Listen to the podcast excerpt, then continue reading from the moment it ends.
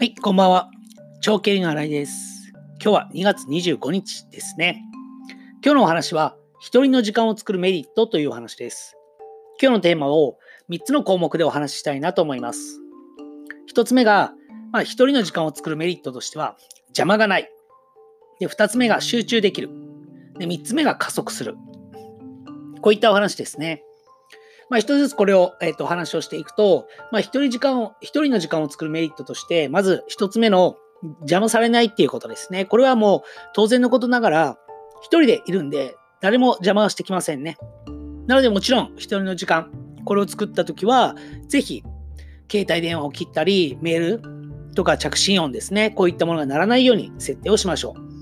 あとは、時々メールとか、えっ、ー、と、チャットとかですね、あの、ピコーンって鳴ったりするような音、そういうのも全部消しましょう。そういうふうにすることで、まず邪魔が、えーと、なくなります。なので、一人の時間が作れるで。せっかく作った時間なら邪魔されないようにしましょう。まあ、誰かが周りにいるとどうしても気が散ったり、あとは誰かに声かけられたりしてしまうので、まあ、一人時間を作るメリットとしては、まず邪魔がないということですね。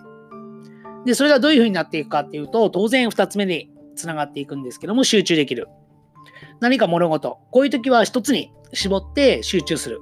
ですね。他のことは、えーと、手をつけないで、まあ、あれもこれもではなくて一つだけにやっていく。まあ、マルチタスクとか時々言われますけども、そうではなくて、もう一つずつ終わらしていく。終わるまではそのことだけに集中する。っていうことが重要になりますね。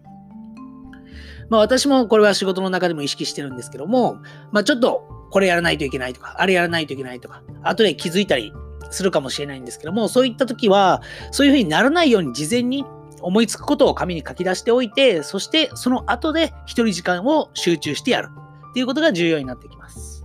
で、3つ目ですね。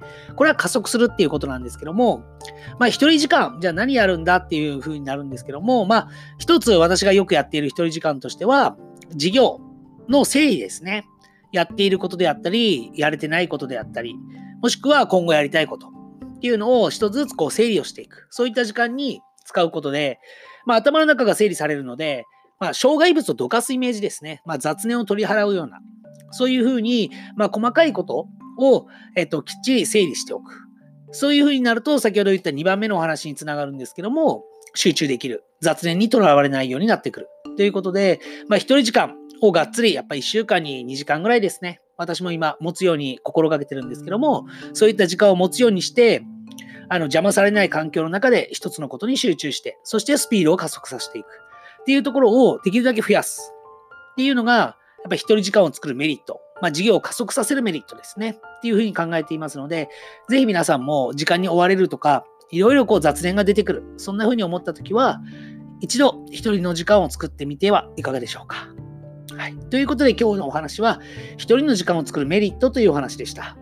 この番組では自由に生きるために必要なお金や行動、そして考えを中心に発信しています。過去の自分を超えていく。これをテーマに新しいアイデアや明日の挑戦の誓いになったら嬉しいです。ということでまた明日も放送しますので、ぜひお聴きください。それではさよなら。